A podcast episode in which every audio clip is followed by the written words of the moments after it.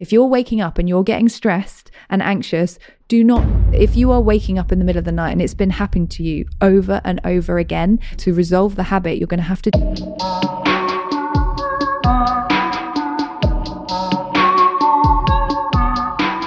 Sleep. It's a thing that we all do every day. But for some reason in our society, it's still a little bit of a mystery. How many hours should we be sleeping? What is sleep debt? Is there a perfect sleep routine? Should I wake up at a certain time? Why do I get sleep paralysis, insomnia? Why do I have these dreams? My next guest, Stephanie Romiszewski, worked with NASA and Harvard Medical School to understand these questions. Stephanie currently works as a sleep physiologist, helping people cure and understand their insomnia and sleep disorders. So, without further ado, my name is Steven Bartlett, and this is the Diary of a CEO. I hope nobody is listening, but if you are, then please keep this to yourself.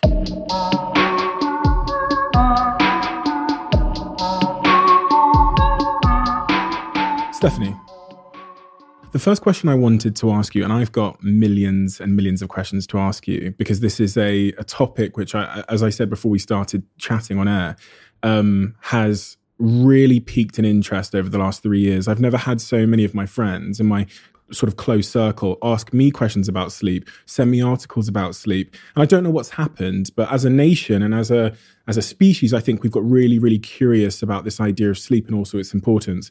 The first question I wanted to ask you was a, was how important sleep is, but I think a better way to understand that and the answer is to actually look at the consequences you've seen in your line of work um, for people that have bad sleep or that have insomnia. Um, so could you speak to that a little bit? I can. That's a big, big question. Yeah. Um, what I have seen over the last 16 years of my career is not people coming in dying because they aren't sleeping or uh, with really, really significant illnesses. I've seen people very anxious, very stressed, very low because their sleep is poor and they are extremely worried about it.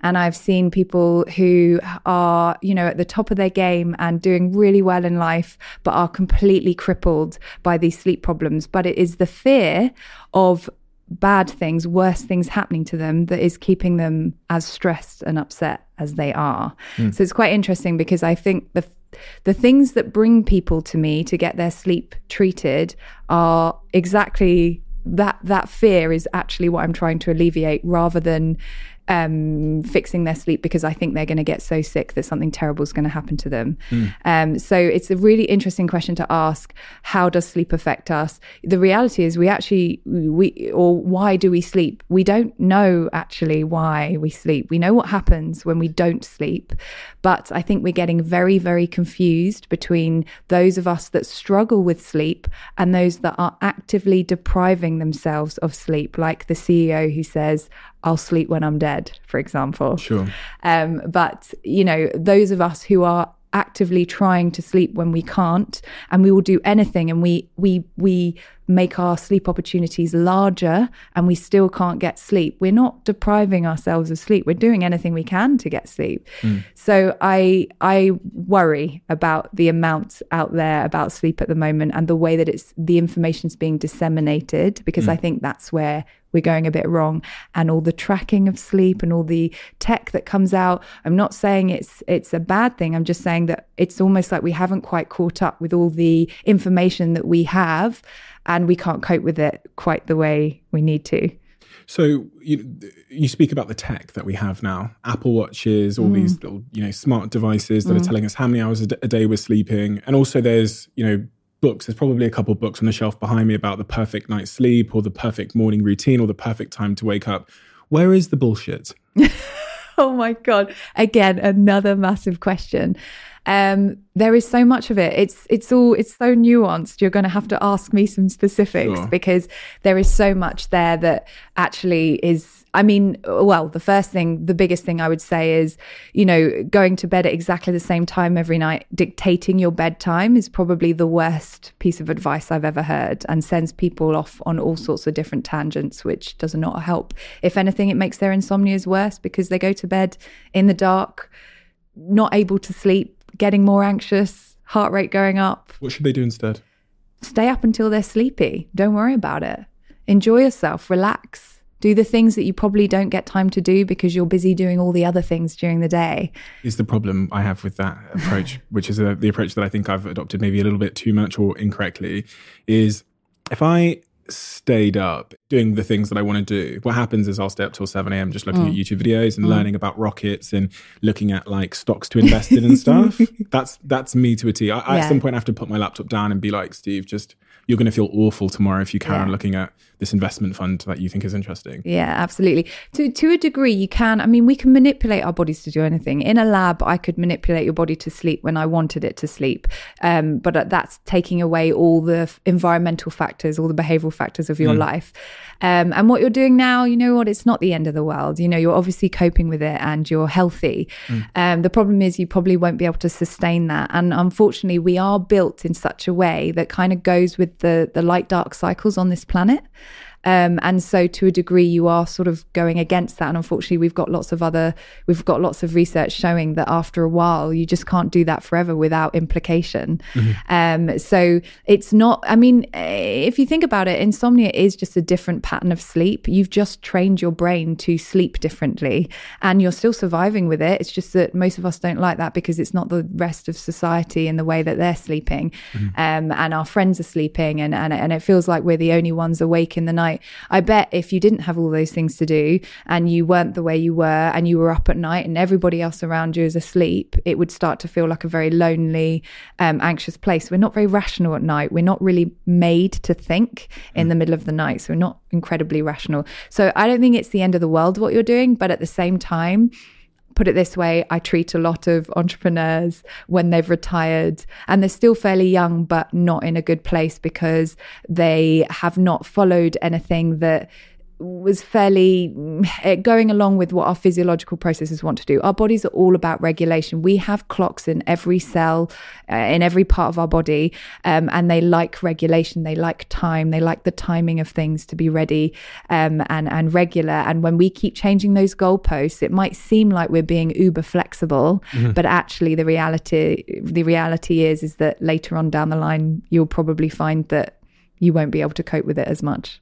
And how how how does that manifest itself for me? So so for you, if you just carried on the way you were, then unfortunately, yeah, we probably would see that um, maybe you were getting less sleep than you needed. Um, it probably would be harder for you, maybe when you settled into a routine where you were working at around the same hours every day. Say you got a certain kind of uh, role that you had to do, which made, you know, you, you had to have a certain schedule, you might find it quite difficult after a while to stick to that schedule.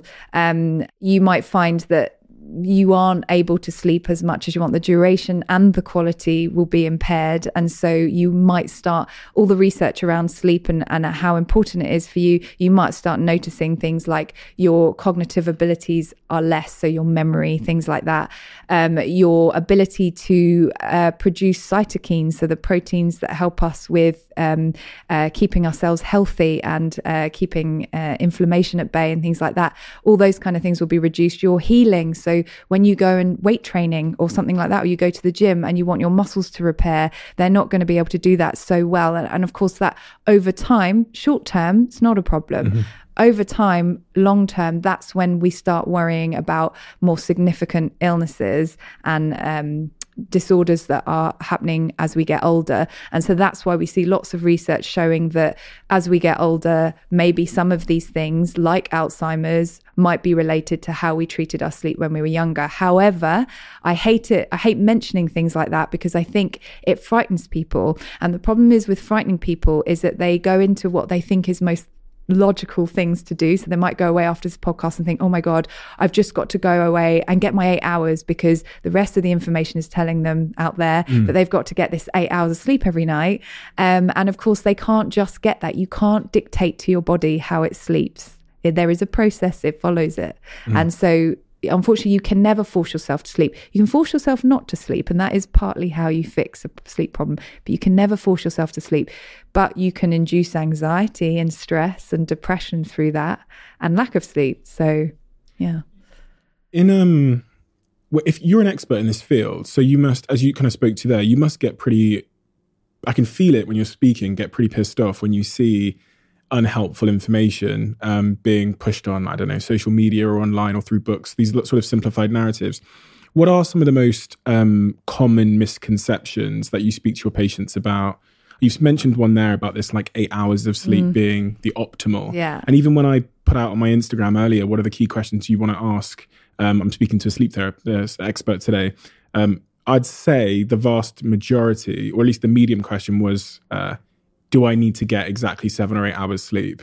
every single night. Yeah. Um yeah, so that is definitely the biggest one we get. Um you do not that perfection is the enemy of the good. Have you ever heard that term? Because yeah. at the end of the day, it's true. Yes, your body loves consistency and regulation, but that does not mean you have to get eight hours of sleep every night. Think about it differently. Think about it over a month, for example. We love this idea of the way the way we look at time is slightly different to the way your body looks at time. And over a month, you might actually be all right. So maybe one night you get six and a half hours, the next night you get seven and a half, and then the next night you might get slightly different. As long as it's fairly consistent and maybe 80% of the time you're doing fairly well and you're you're giving yourself the right opportunity to sleep, that's okay. Your body's going to do you know it will do what it needs to do. And and with that a caveat to that is this understanding of sleep debt. So we don't understand sleep debt properly. People think it's an eye for an eye. I lose 4 hours i must gain 4 hours. Well what happens when your body being as efficient as it is doesn't actually need you to gain an extra 4 hours of sleep to recover you? Your expectation is that it should. And when your expectation doesn't get met you get upset about it and you change your behavior. And that's when you start getting sleep problems when the reality is your brain brain is so smart that even in the certain amount of hours that you get normally at night, it can recover you from that sleep deprivation by just improving or increasing the sleep stage that it thinks you missed the most, for example. Mm-hmm. But because we have a lack of education, we believe we don't get some sleep, we need to regain that sleep. And when we don't regain that sleep, that's when the anxieties and the stresses over not sleeping start. So that's a big one, the sleep debt one. The other one is this idea that fatigue and sleepiness are the same things. So, yes, when we don't sleep well, we get a lot of fatigue. So, fatigue is anything from feeling like your body needs to rest, to needing to shut your eyes, to pain, to your brain buzzing because you've been working so hard for like 48 hours straight and you don't know what to do with yourself. But the only definition of sleepiness is the ability to shut your eyes and within a few minutes you're falling asleep. So if you were saying to me right now, Steph, I am so, so sleepy, I'd probably say to you, well, you don't look it. Mm. Because right now you don't look tired in the way that I would expect you to be falling asleep. I mean, you wouldn't be able to sit still. You you would be sort of probably your eyes would be shutting dozing all the off. time, dozing off, having little micro sleeps. That's sleepiness. And that's what we should really be understanding as a cue to sleep. So in the evenings if you're not feeling that then don't be don't be worried give yourself permission to stay up later because you can't dictate what happens to you during the day. And there are so many variables that affect your sleep. You are never going to be able to control over them. Having good sleep hygiene, how many good sleepers do you know have it? So, good sleep hygiene is all these things that we get told we should do. So the 10 top things that you should do, have a warm bath, never drink coffee ever again, um, never have alcohol, you know, all these things that you're supposed to do. But if you look at good sleepers, are they following all those things? Mm, no, they're not. And they're still sleeping really well. And that's to show that most of the time, sleeping poorly comes down to brain training and the patterns we get ourselves into. Mm-hmm. You start going to bed early, you might be able to get to sleep earlier, but you're probably not going to be able to uh, have that sleep all the way through the night because at some point or another, your body's going to be like, well, you've had enough now. But your expectation is you should be able to sleep till seven. And why didn't I sleep till seven? Or if you lie in, you keep changing the goalpost of your wake up time, which is the most important thing that you should be looking at, not your bedtime um, if you keep changing that goalpost, your body doesn't know when to feed you. It doesn't know when to make you feel alert because you, you've changed everything. Mm. And so, of course, you're not going to be sleepy at the right time in so the evening. The, the time you wake up is the the, a much more important time to yes. be focused on. Yes. The things, your morning routine is going to be way more important than your evening routine when it comes to your sleep at night. But because people see that as a far away time compared to when you go to sleep, they don't really focus on it. In fact, haven't we been taught in this society that lying in is a luxury? I can't believe that we have made it okay at the weekend to lie in so much. But during the week, one of the only things that gets us up is work. It makes makes absolutely no sense to me. I'm not saying it's the worst thing in the world. I'm not saying I never lie in, but I don't use it as a compensatory method for a bad night's sleep because that's when you're going to get into trouble. Because mm. that's kind of throwing your your your schedule off. Is that what you're yeah, saying? Yeah, yeah. So if you lie in on the weekends and you're going to pay for it at some oh, other yeah, point. Yeah. Right. Why are we not looking, you know, if you have to lie in so significantly every single weekend, why are we not looking at during the week and thinking, why am I doing this to myself? At the time when I need it the most, I will choose to get less sleep and then at the weekend I'll just compensate. Mm. And people and you much of the conversation around sleep in society talks about the amount of hours. And it's almost like the amount of hours that I was in the bed. Mm. Um, what, what's your sort of rebuttal to that? Because quality over quantity every single time, every single time. And if you have good quality and you need longer, your body will tell you and you will get more sleep. But people are so obsessed with duration. And I, I think uh, people don't understand what I mean by sleep opportunity. I mean, every single night, most of the time, so about 80% of the time, I will give myself a seven to eight hour sleep opportunity, sleep window. But I do not mean that if I'm not sleepy, I take myself into a dark room and shut myself down. I just know that it's there. I've got a bedroom, a place I really want to be to sleep that is available to me during those hours, and I will not sleep outside those hours. And that's the that is the big thing is you can dictate to your body when you don't sleep but you cannot dictate when you do. And by doing that you will force your body to be in a nice regular cycle. It's actually really really simple once you know how to do it. And every time i fix someone of their insomnia there and honestly 50 60 years of insomnia they often turn around to me. They're like i don't know why i wasn't taught this um, when I was younger. And I do believe if we taught everyone how to sleep properly, give them a proper sleep education mm-hmm. when they're little, I wouldn't exist. Insomnia mm. wouldn't exist. You talked there when you referenced your own bedroom. I think you, you spoke about it quite lovingly. You said, I have this place I like to sleep. How important is that? How important is it to sleep in the same place and for that space to be is there a certain way I should be designing my bedroom? Is there like a bed that's good or like a pillow? Because you know, there's lots of fads around. Yeah, yeah, yeah. There's a lot of fads around. I think your environment is important, but I can't dictate to you what that is because we're all so different. Um, yes, it's true. You don't need loads of technology in your bedroom to sleep. I'm not saying technology can't aid our sleep because I think in the future we're going to come up with some crazy cool things that are going to really help us. I just think right now we're not quite there. Mm. I think the least you have in your bedroom that reminds you of the day is really important. So obviously screens and light uh, is very important when it comes to sleep but i think people miss, are missing a trick when when we say don't look at your phones we're not just saying don't look at your phones because of the light exposure we're saying it because it's reminding your brain of something that you did during the day and so your brain being the smart thing that it is is thinking okay well I'll um I'll I'll I'll increase your cortisol and I'll reduce your melatonin, which is your stress and your sleepy hormone uh, hormones. Um, and I'm going to help you be more alert because you clearly want to be alert right now. And so your brain thinks it's helping you. And then you're thinking, hang on a minute, I just looked at my phone for like three seconds and now I'm buzzing. Why? And it's just because your brain is it, your your behavior is so much more influential on your physio- physiology than you realize. What do you think about the snooze button?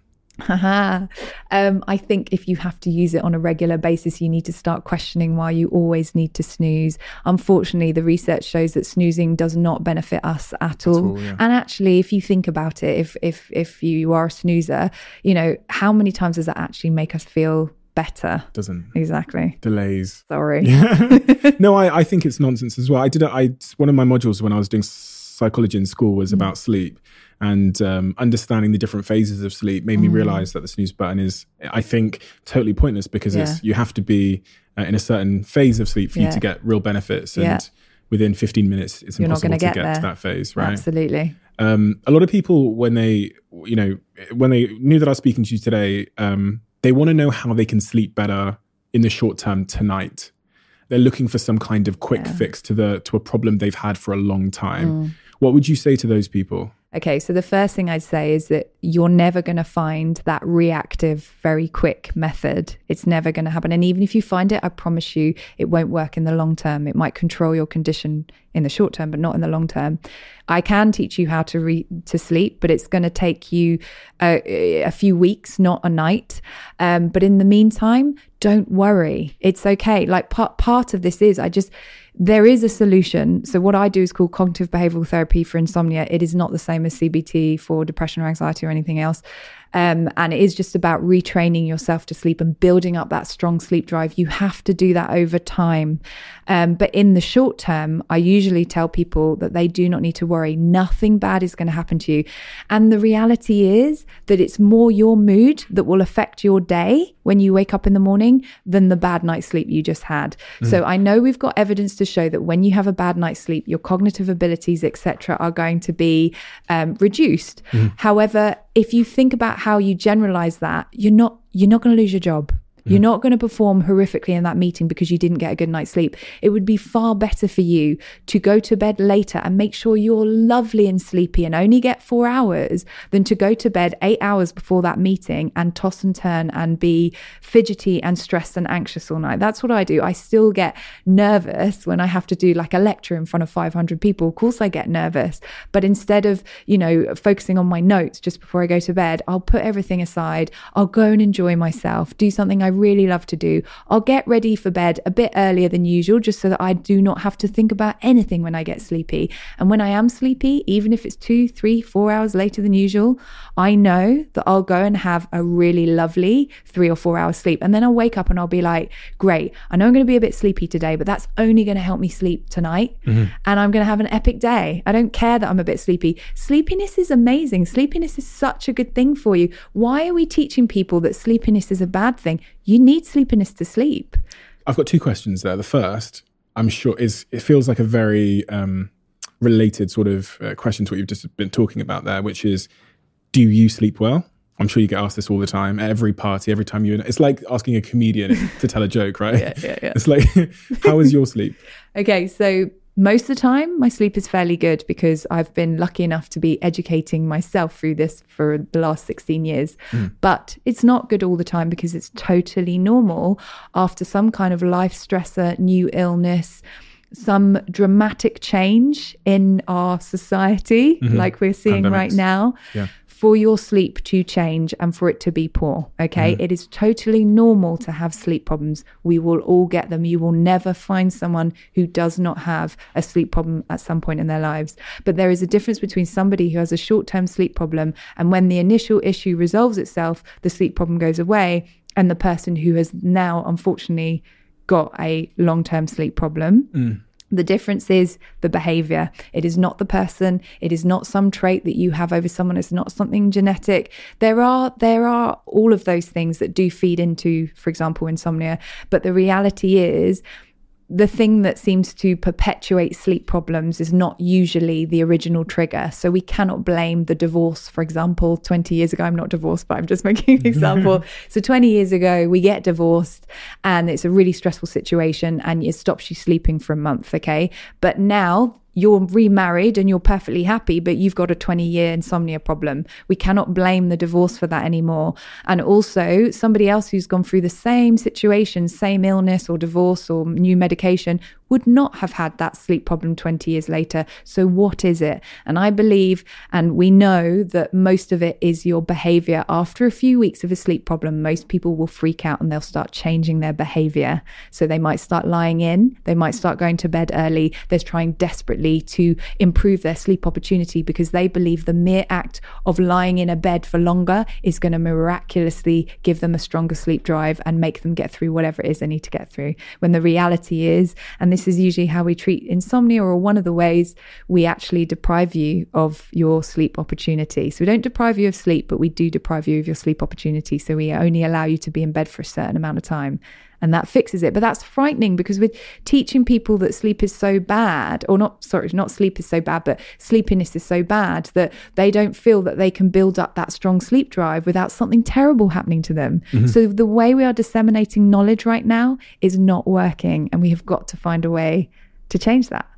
You talked about the, the type of therapy you offer, cognitive behavioral therapy for insomnia. One of the elements you've described is this sleep deprivation, mm. which is in essence you're de- stopping people sleeping. I- I'm guessing throughout the day to focus them on their sleep opportunity? Um, yeah, so it's less about restricting their sleep and more about restricting their bedtime. So often, when you come across somebody who's had a sleep problem for a fair while, enough to come to see me, mm-hmm. they're usually spending more time in bed than they are sleeping. So, for example, they might be in bed for around 10 hours, but they're only sleeping for, say, six hours. And so, what I would do is I would restrict them in the first instance only. So, it's only mildly to six hours in bed because, or five hours in bed, whatever they're sleeping for. I would, we would, we would never really go lower than five hours because because at the end of the day, we're only um, uh, sort of guess. It's all a bit of guesswork here, um, and that's important that it's like that, and we're not over tracking sleep because that has its own issues. Mm-hmm.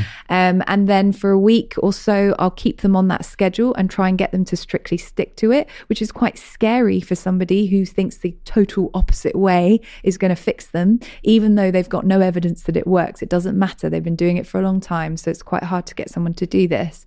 And then once we can get them to sleep for around 90% of that five or six hours, whatever they spend in bed, then we can start increasing their sleep time out very, very slowly. But people sort of get very over eager about this. It's called sleep restriction therapy, um, uh, or uh, there's lots of different ways of calling it. Um, people get overexcited about it and they're obsessed with reaching that 90% efficiency so they can move on and add time. But I try to always explain to people, and indeed I do online courses in sleep that they can do themselves. And I'm always trying to explain to them it's not about adding more time. Imagine if you are getting to five or six hours sleep efficient every every night for 7 days as an average that's really good. That's so much better than the broken sleep you were getting before. Think about the new quality that you have built. How amazing is that? When's the last time you went for a week and you had that consistent sleep? And when they start thinking about it that way they're like oh my god yes this mm. is so much better and i'm even able to add more time now and we slowly incrementally start adding sleep out and that's how you fix it i mean it's not everything because you've got to work on the mindset you've got to work on the re educating people. What are those other pieces of the therapy? So, so mindset. yeah, you got to. So first so of all, one is the the sort of sleep restriction as you called it. Yeah one area is you we need to you've got to be re-educated on sleep much like we've been chit-chatting away today. Mm-hmm. that's how i will talk to someone and i will try to help them understand. Um, i'll try and pick out a lot of the things that they talk to me about um, but it's trying to help them understand where the myths are and where the facts are with sleep because a lot of their ideologies around sleep will be directly influencing their behavior. And so as soon as you can change that and it, it's not as simple as just saying that's right and that's wrong wrong. You got to keep doing it and they need to trust you and, and you've got to find a way and the right language to speak to that person. Once you've done that, you can start with the sleep restriction. And then, of course, whilst there is no evidence that relaxation or anxiety reduction is going to directly and reactively fix a long term sleep disorder, after you've started improving your sleep drive and using the sleep restriction therapy to do that, then yes, we do need to start looking at how do you bring yourself back to balance during the day? Is it stress and anxiety that got you here in the first place because you're working too much and you got yourself into the wrong patterns?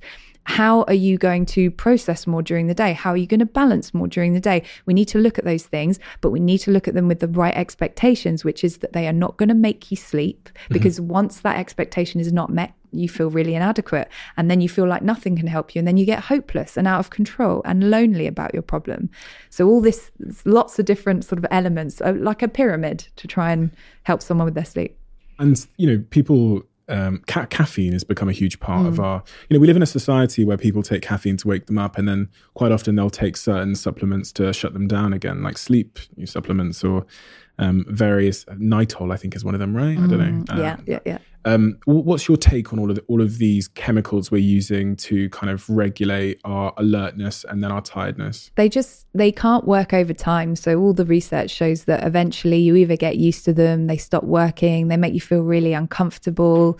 I don't think there's anything wrong with, for example, sleeping pills or using caffeine in the short term, things like that. Um, but starting to use them long term, they have their own, all of them have their own side effects. And over a long time of use um, aren't very good for the body.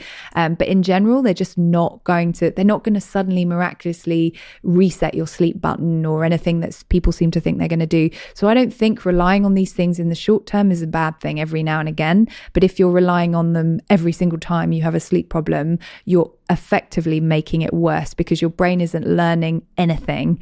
It is literally just being giving a cheat method, uh, like a fake sleep almost. And that is what you get from a lot of sedatives, a sedative sleep, which is not the same as the cycles that you go through usually to sleep well. So you're not getting, but psychologically, we believe that sleep is better than no sleep. And actually, I don't necessarily agree with that. In a way, I'd rather get no sleep than a really rubbish sleep, knowing that my body will like build up a really strong sleep drive and help me later. But people are so terrified of that that they, w- that psychologically, they just need to feel like they've slept. But if they had a bit of better education around sleep and they understood how it worked more, mm. then I don't think people would be trying to grab all these things all the time but we live in a reactive society we're not very proactive as creatures we want we want it now and we want it done yesterday what about caffeine that's such a huge part of everybody's mm. well pretty much everybody's mm. daily routine people they, they, you know they'll say i have to have this yeah. coffee to wake my, myself yeah, up and yeah, yeah. i'll have three or four of them a day and then what impact does that end up having on sleep so, caffeine is very interesting because genetically we are all either sensitive or not sensitive or somewhere in between with caffeine. So, it's very hard to say nobody should be drinking caffeine after this time. Yes, it does have a very sort of, a, it has a big afterlife. So, it, it definitely, or half life. So, what we mean by that is that, um, you know, it's going to have an effect on you hours and hours after you've had it. But depending on how sensitive you to, to it you are, you know. But at the same time there's so much more you can do. If you started waking up at the same time every day you would start to feel refreshed. You would be one of those people who wakes up and is like yeah I'm mm. ready to start the day.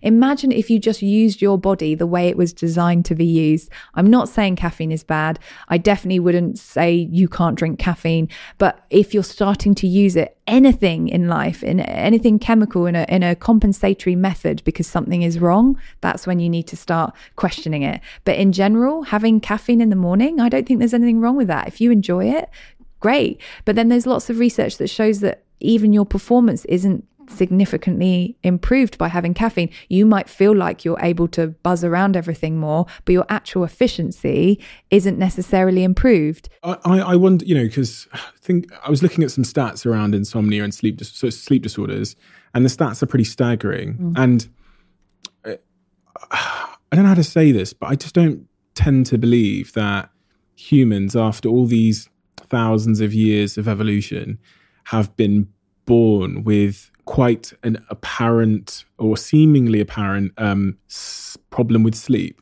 Mm. So it mm. makes me think, okay, so what is it in our social um, environment and society that's making us struggle with sleep? Is it our over obsession with the perfect sleep? That might be one element. Mm. And this, you know, and all the fear and anxiety around not sleeping perfectly, mm. as you've described, and we're actually doing pretty mm. good. Yeah right? And labeling ourselves as insomnia, you know, because that word, I'm an insomniac or I've got mm. insomnia, is thrown around pretty yeah, loosely. Absolutely. Or is it the, you know, the, the tech in our lives? Is it the, the, the overstimulation of the, you know, the technology we have? Is it overworking? What's your take on that? Because I, I, feel the same about depression and anxiety as yeah. well. I, I, look at the stats growing over time um, in ver- with various sort of mental um, uh, illnesses, and I think surely we weren't born um, with chemical imbalances, as is um, said in um, yeah, mm, I, I love them. Yeah, I. So it's a hard question to answer. I think that there is element. There's lots of different elements. I don't believe that the stats are as accurate as they probably seem. For example, I believe that before, you know, the Industrial Revolution, for example, we had um, sleep problems. I, I mean, I, I no, I do, I believe we did. It's just that I believe we're recording things now more, so there's that aspect of it there is this aspect of we over worry about things and you know at the end of the day whilst someone keep you know lots of people out there keep telling us that actually um, you know if you sleep less than six hours you will die early but actually we're not actually seeing Someone that asked me that today they said um, how, yeah. how much am i reducing my life expectancy with my poor sleep. The thing is, okay, so if you know you've got poor sleep, you need to improve it, but hopefully it's not going to be long term. You can actually get some support for that and get it sorted. If you're actively keeping yourself at five hours when you know you're a seven hour sleeper, then yeah, you're going to reduce your life expectancy. But if you're naturally a five hour sleeper and they do exist, then that does not mean the same thing that you're going to be reducing your life expectancy when they, genetically you can't, you know, that's for you. Um, it's really difficult to understand. I think, um, you know, electricity has a big part to play. So, again, I talked a little bit briefly at the beginning about the light dark cycles of this planet and the way that we are designed, or not designed, but, you know, we're built on this planet. We, we seem mm. to have evolved that way. Um, and so we, we, we definitely do need to be, in general, not uh, working and resting more at night. And we, we work better. Our metabolisms, our brains function. We're more rational during the day. Um, and so with electricity has become many problems. I definitely think the scaremongering and the fear and the tracking of sleep has definitely caused in the last few years a boom in sleep problems, or at least how many people are coming to us for help. You are always one decision away from taking your business to the next level. And a decision that's helped me to transform my business is moving over to NetSuite, who I'm excited to say are a sponsor of this podcast. If you don't know already, NetSuite is the number one cloud financial system bringing accounting, financial management, inventory, HR into one platform and one source of truth. It's reduced IT costs because it lives in the cloud, so you can access it from anywhere. And the cost of managing and running multiple systems because it's in one unified business management suite. My team and I don't have to worry about tasks being manual and clunky and it means that I can be more efficient and to focus on more important things like bringing you the best episodes and guests on this show. So I become one of the 37,000 companies that have already made the move over to NetSuite. NetSuite has extended its one of a kind flexible financing program for a few more weeks, so head to netsuite.com slash Bartlett for a free product tour. Back to the episode. And with the, the, the pandemic, what impact has that had on people's sleep? It's had a huge impact. So, um, in various different ways. So, the first way is that everybody's routine changed um, because we couldn't go outside and move as much as we once did. We couldn't get as much light exposure as we once did. We didn't get as much stimulation, social stimulation. So, our brains weren't being used in the same way. Plus, we all had this sort of thing to look at on the news all the time. So we're actively sort of looking at something that is stressing us out and making us anxious. So various different components. No wonder sleep changed, but it would have been totally normal for that to happen. Your sleep is adapting to your new environment. And so when people start worrying about this, I try to get them to calm down about it because actually, if your sleep wasn't working properly, you just wouldn't be here. Okay, so to a degree, our sleep is doing a bloody good job for us. Um, and we need to be better about it. We blame sleep for everything. Um, and actually, there's so many other variables that we can control in our lives that will have an effect on us. But yes, during the pandemic, we saw. Um, or we still see there's plenty more problems with people struggling to get to sleep. Maybe they're feeling really buzzy and they can't get to sleep. Maintaining that sleep, so people waking up in the middle of the night and they're just like, oh, what? Why am I waking up? Sometimes they they've got a million thoughts in a minute, or um, sometimes they're just thinking of nothing and they don't know why that's happening. We've seen more dream recall, very graphic dreams, um, and we believe that's because obviously when your routine changes and you don't have to work. And ironically, I always say to insomniacs that actually when they're working and when they've got busy lives, it's a lot easier to treat them than when they don't have a routine because routine is everything to our bodies. I wish we understood more how much our bodies love to be regulated and going to work and doing exercise and going to see our friends and going to the gym and eating at regular intervals is telling your brain so many signals. The light exposure you get is telling your brain about how much melatonin to re- re- release for you. It's fascinating, but we do need regulation. And the biggest thing that changed during this pandemic was our routines. Mm-hmm. People, people have a, a, real desire as well. You mentioned the, the the fact that the pandemic had caused very like vivid dreams. People have asked me so many times if they can control their dreams or how do they stop themselves dreaming so vividly or um, and some people having you know recurring nightmares and things like that. What what is your answer to that? What control do we have on our dreams? So you can you can learn to that's what we call lucid dreaming. So you can learn to lucid dream. The problem is it's probably not very good for your sleep in general. Um, so effectively, when we remember our dreams, it's because we have been woken out of REM sleep. So REM is actually a very active stage of sleep. It's not your deep sleep. It's actually quite a light stage of sleep. Some might argue that's even a different state of consciousness and not sleep at all. So REM is a really strange uh, time. It's when we believe that more of our memory and our psychological restoration is happening in consolidation and things like that. And part of REM, we tend to have more uh, graphic dreams, but it's it's you being interrupted from that state, which you may not remember in the night. It could just be a van driving past in your REM sleep and it wakes you into a lighter stage of sleep, like stage one or two sleep. And so in the morning, you think, oh my God, I really remember my dreams. Or maybe your alarm woke you up in the middle of REM sleep and you're like, oh my God, I can really remember my dreams, as opposed to the times when you're like, I didn't dream at all last night. Well, of course you did dream. It's just that your REM wasn't interrupted. So that's why you're remembering your dreams. When we try to control our dreams, usually you have to kind of control that interruption a bit. And so um, I haven't looked into it properly in terms of lucid dreaming because it doesn't really help me do my job. I don't really want people to learn to lucid dream because then, one, they're going to be remembering their dreams more. Um, and if they're remembering their dreams more, then their sleep is more interrupted. And that's not good for your sleep. We want you to go through the cycles of sleep as, as uh, you know, as comfortably as we can. And so that you get all the right percentages and all the right restoration and, and healing and everything that you need from your sleep. Um, so yeah, uh, it's an interesting concept. I don't think it's very helpful to healthy sleep, mm-hmm. um, but every now and again, especially kids, I find when I'm talking to children, they seem to be able to control their dreams a little bit better. Like flying, for example, mm-hmm. they concentrate more on it. That's why. So they have more time and they concentrate on it, uh, which is quite a fun thing. Maybe we should all be doing more of that daydreaming and stuff. Mm. It's actually really good for problem solving. Um, so yeah, it's fascinating, and and and there's a lot of famous people. I think Einstein, though, don't. Oh, I mean. I don't know if I'm right about this, but Einstein and various other geniuses would do things like hold a um, egg or or a spoon or something um, uh, so that if and when they fell asleep that spoon would drop and then they would wake up because they felt they had all their best ideas. I can see you looking at me th- and thinking about doing this to get better ideas. tonight and dropping it off my bed. Um, but it's not very good for sleep to keep interrupting it like that. Um, so you can yes you've got the power to manipulate sleep however you want but at the end of the day if the goal here is to keep you alive for longer and to feel refreshed in the day and to have your best ideas consistently and to be healthy consistently, then you probably want to do sleep right the way it was designed.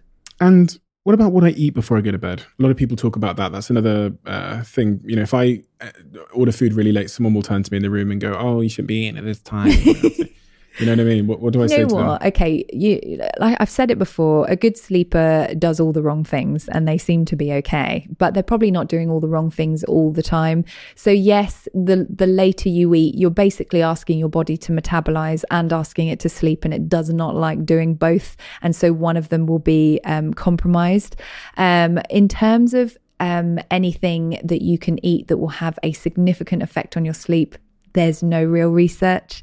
Um, there is research to show things like you know if you if you eat enough cherries or you have enough milk or enough turkey, it's going to give you some kind of sedatory effect. But at the end of the day, it's you'd have to have a stupid amount of those kind of foods to have any kind of effect. It's not going to help you sleep healthily from day to day. That's not going to suddenly boost the quality of your sleep um, significantly. Um, so I would argue that unless you have some kind of deficiency in a vitamin or mineral that is affecting your sleep, mm-hmm. then you probably don't need to be looking at the food you eat in general, as I'm sure a lot of people will say, but in general, eating a healthy, balanced diet where you have what you would call naughty foods and good foods in, in balance, all that stuff is really good for you. And probably the only piece of advice I'd give around eating is, again, regulating how you eat. So if it's breakfast, lunch, and dinner you like to do, trying to do that at consistent times every single day is going to help your body understand when you want to be awake and metabolizing and when you want to be sleeping, and then not sleeping too late at night just so that you can make sure that your body metabolizes well and mm-hmm. sleeps well.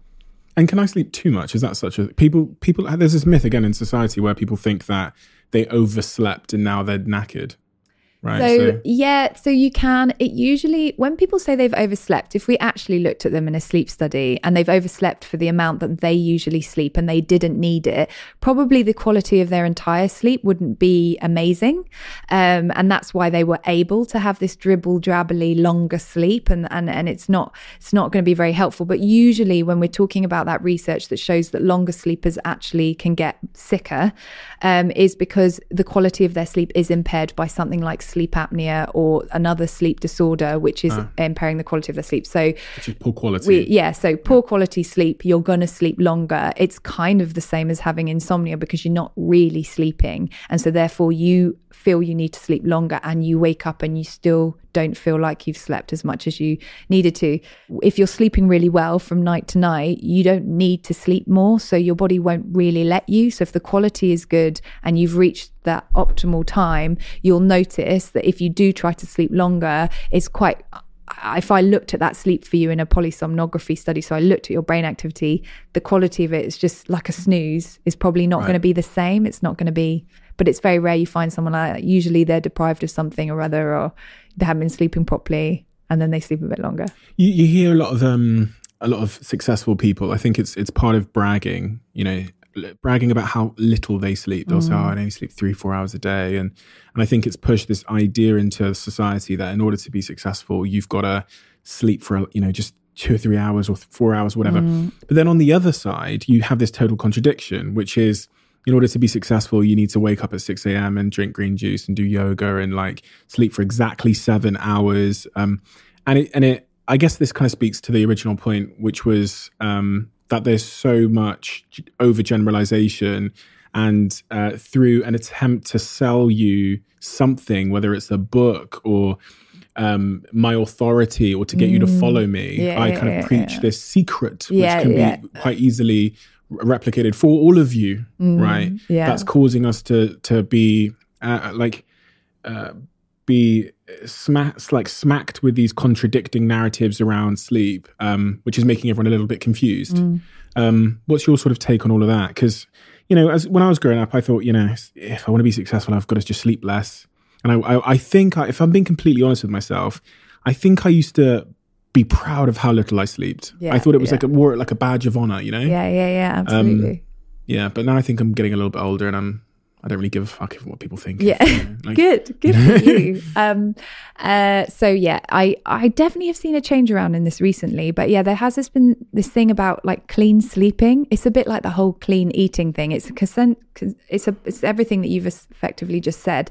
Um, but people trying to say you need to do this, that, and that to have the perfect night's sleep. Actually, that doesn't really exist. Once you know how much sleep you need around, make sure you have that opportunity most nights that you're how doing know though? Um, so I you, guess you referenced genetics. Uh, you said there are five hours. Yeah, yeah, yeah, yeah, yeah. So I guess um, I get a more relaxed way of looking at it is when you go on holiday after the three four days of recovery from mm. you mm-hmm. Work life um, what happens? You know, left to your own devices, what happens? Um, that's a, a, pretty good way of looking at it. If you're looking at a really scientific way, then sleep restriction therapy. So what we would put a insomniac through also will show you how much of a duration that you need right now, because there'll be a point where you can't keep adding time. Your body won't get you to 90% efficient. And that's where you know, okay, maybe this is around the right time for me. And sleep and mental health, I feel like it's I don't know. My guess would be that it's somewhat kind of a, a cycle, right? I think poor sleep might lead to poor mental health, and then poor mental health might lead to poor sleep. Is that accurate? You're absolutely right. But it doesn't matter what came first, the chicken or the egg. The main issue is, especially in medicine, and I've just done a piece of research um, that shows that undergraduate um, medical degrees only teach a median of an hour and a half of sleep. So this is why this next thing happens a lot because they just don't have the education. So our own doctors do not have enough education in something that we do a third of our lives.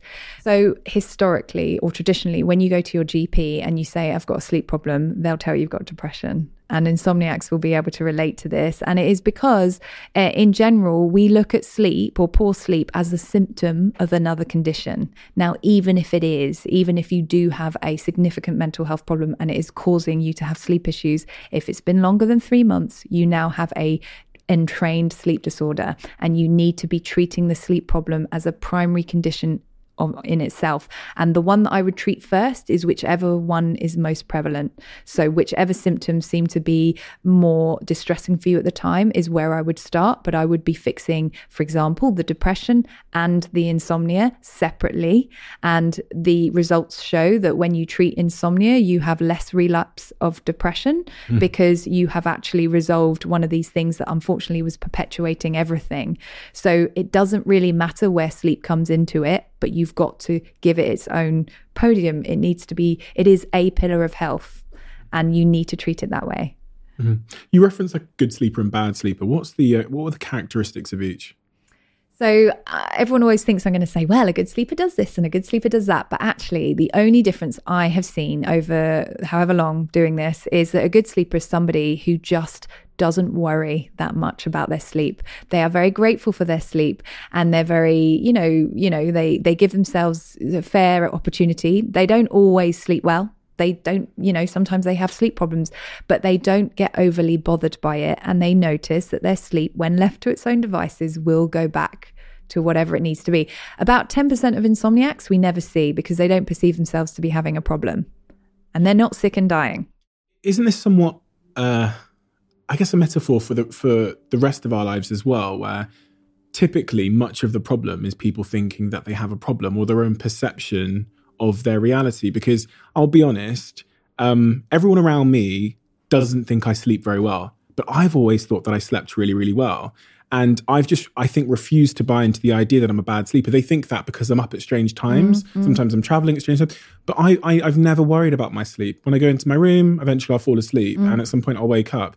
But I guess the point I'm trying to make there is as well, if you look at what's happening in the world um, with the pandemic and, uh, you know, people feeling certain um, feeling like they should be a certain way is yeah. actually making them that way. People yes. feeling like they should feel yes. self pity yes. is making them feel self pity. And um, for, as, as, someone that's been to Rio de Janeiro and seen the um, the favelas there and spent time in the favelas, but also I've been to India and, and spent some time in the Dharavia, I think they call it, which is you know known as the slums, which I think is a derogatory term. Mm. Um, I've seen people in the in the slums in India who were significantly happier um, than people that I know that are very, you know, relatively uh, cushy. And I know it's all subjective, yeah. living in the UK, and it just, it, but people hate when we talk about these these these things because it gets the mirror of blame and responsibility and it just yeah. turns it back yeah, on themselves yeah, and says maybe you're the problem yeah maybe the way you're thinking is the problem and maybe you can do something about it. Yeah, absolutely. You've hit the nail on the head. Um, I, like I said, about 10% of insomniacs we we never see. And actually, if you think about it, insomnia is just another pattern of sleep. And you have a certain pattern of sleep right now. And if it's not broken, do not fix it. I firmly believe that. And if you ever have a problem, well, you know where I am. Mm. Um, but hopefully you never will because you'll follow your gut, follow what you feel is right. Um, if that turns you awry, then fair enough, um, get some support. But actually, you you really have hit the nail on the head. And I really do believe with a bit more understanding and education around sleep and that it's not night to night. Your mm. your sleep doesn't work like that. I get, yes, we do need to most of the time sleep sleep night to night, but it can survive without doing that. Um, it is in, it's incredible. If we spent more time understanding how amazing sleep was, rather than fearing when it doesn't happen and then blaming it for absolutely everything, mm-hmm. we would be in a much better position. We would cherish it more, and we would, um, you know, love it more, but not overly put pressure on it, which is ridiculous. Sleep cannot force you to lose your job. Sleep can't do though, or lack of it it just can't. Um, but our belief that it does is making this problem worse. So, yes, it is 100% a mindset. I spend most of my time not training people to sleep again, but actually trying to help resolve that mindset. One of the last things I do when I've finished with a client is I have to go through and help them understand that sleep is not the be all and end all, because actually, even to treat their sleep, I have to get them to focus on it. Mm-hmm. And actually, I need to take the focus away now. And one of the exercises I do is I tell them, look, I now want you to think that we're in a world where sleep doesn't exist. And when I do that, people are like, oh my God, that would be awful because it would just be one long perpetual day. We'd never finish our day. Just philosophically and psychologically, how would we deal with that? Mm-hmm.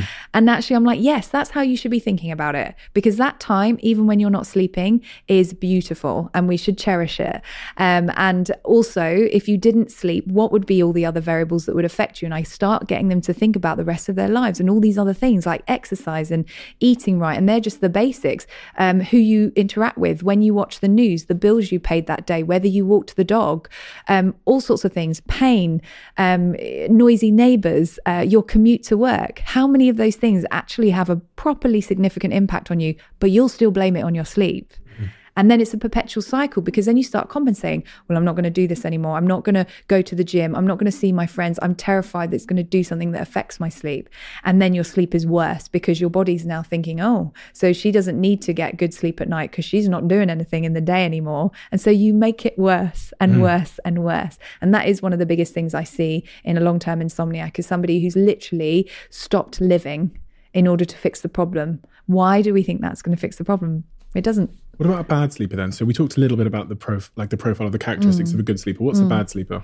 So a bad sleeper is somebody who really does, um, they get bad sleep and suddenly they start worrying about the lack of sleep. And then what they'll do is they'll look up, how do I fix my sleep? They'll come up with 10 regimented rules and they'll start becoming obsessive and ritualistic about those rules. They'll stop going out in the evening and they'll start having the hot warm bath, the, the herbal tea and every single thing that they have, um, they think. And they know it doesn't work, but they're so terrified of not doing them because that's all they've got to hold on to now mm. that they are, um, you know, they, they, they, they can't go away from it. And actually trying to teach those people to sleep better is is harder than somebody who's a bit more relaxed around their routine because they've built these things up so hard. You know what's really funny is um what you've described there is a person who is so keen to solve a problem that probably isn't that much of a problem that they they're they're in search of these techniques and tips and secrets and shortcuts and whatever. Probably a lot of the people that felt compelled to click on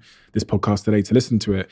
And you see the same within uh, success and ambition. You see this like this certain group of people that i'm going to be honest okay are almost never really successful mm. but spend the most time trying to be and when I when I think about my success, so when I read these books about oh the the perfect way to be successful, here's 13 tips mm. that all successful people share.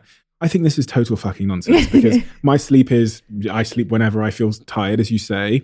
I eat blah blah blah. You know, I don't mm. do yoga. I don't like meditate every day. I don't I don't follow any script or blueprint. I just mm. kind of go with the flow and do my best every single day and show up and try and be better tomorrow. Mm. Like if that that's as far as it goes for me. There's no looking in the mirror and saying, "Steve, you're going to be a millionaire. Steve, you're going to be." You know what I mean?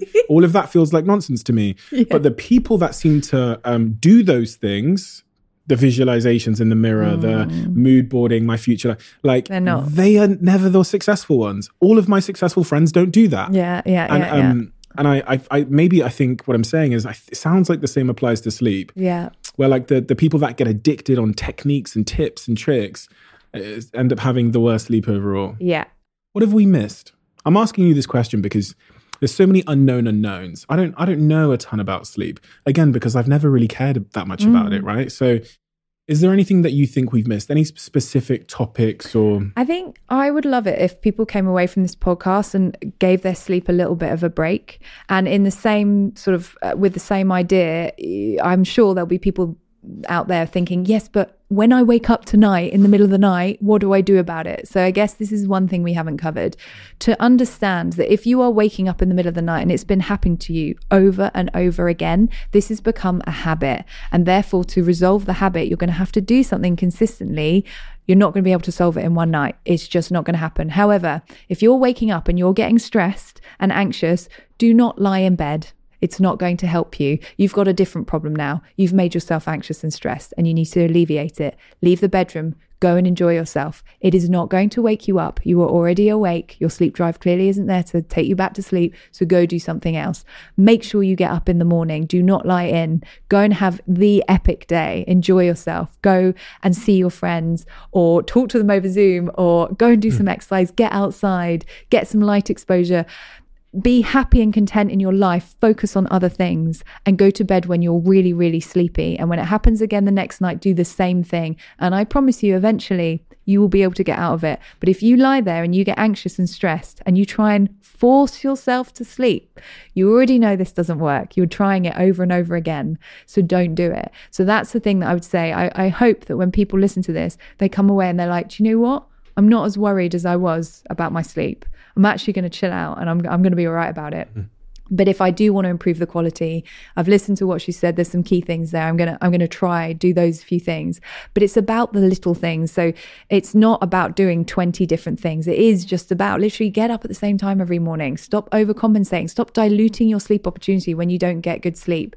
Make it smaller. Build that sleepiness. It's actually good for you. Don't freak out. Nothing bad's gonna happen and you, you talked uh, one particular point. I wanted to come back on there because I, I when I asked my audience about the questions they had for you, mm. again about I say 15, 20 percent of them were all about I keep waking up in the middle of the night. Yeah, yeah, yeah. What to do? So you're saying get out of bed. Get out of bed and go and do something that you love. At do not, yeah, do not go and do something like clean the bathroom or do something boring. Go and do something that is going to be distracting. For God's sake, we're always going on about how little time we have. You've got more time now. So go and use it. Go and do something fun. I'm not saying get up and go to work. I'm not saying that because I still think this is your sleep opportunity. And if you want to retrain your brain to sleep during this time, then you've got to sort of do things that are, I'm not saying you need to relax, relax, relax, because I think people get stressed at that term and they're like, I can't relax. I don't know how to relax. Don't make me do this. So I think what makes you happy? Do some things that just make you happy, whether that's looking at old photos or just doing something that you love. It is okay. Okay. It's not going to be forever. Like I said, you cannot force yourself to sleep, but you can dictate when you don't sleep. So as long as you're not overcompensating by lying in or going to bed early because you're so worried about the sleep that you've lost, forget it. It's gone. There's nothing you can do about it. So just move on and do the right things. And I promise you, you will start sleeping better. But the more you freak out and you're worried about what is going to happen to you if you don't sleep another night in a row, the more you won't be able to fix the problem. Great. Where can people find you? Uh, so I'm at sleepyheadclinic.co.uk. It's gone pretty international now because of the COVID is literally, I'm online now. Mm. Um, and sleepyheadprogram.com. If you have no time to speak to me or you just want to do it yourself, um, I have set up this online course that you can do, uh, which I'm very excited about with two awesome business partners who are just as crazy and passionate about sleep mm-hmm. as I am. And hopefully we can start seeing more people um, and, and, and build on it and make it an even better experience. So, yeah. Listen, thank you so much for your time today. Um, sleep is a, a, thing that I think has been, as I said at the start of the podcast, has been uh, in, in, increased in relevance um, in our society and in, in, my personal conversations online through Instagram, through books that aren't, as you say, necessarily very helpful. So it's been um, very refreshing to to hear a almost a counter narrative to the kind of very binary, specific, um, quick, um, secret orientated like hacks that people push online, and that's uh, I think will do a, a, ton of people a lot of good. So thank you so much for coming. Thank today. you so Appreciate much it. for having me. Thank you. Thanks.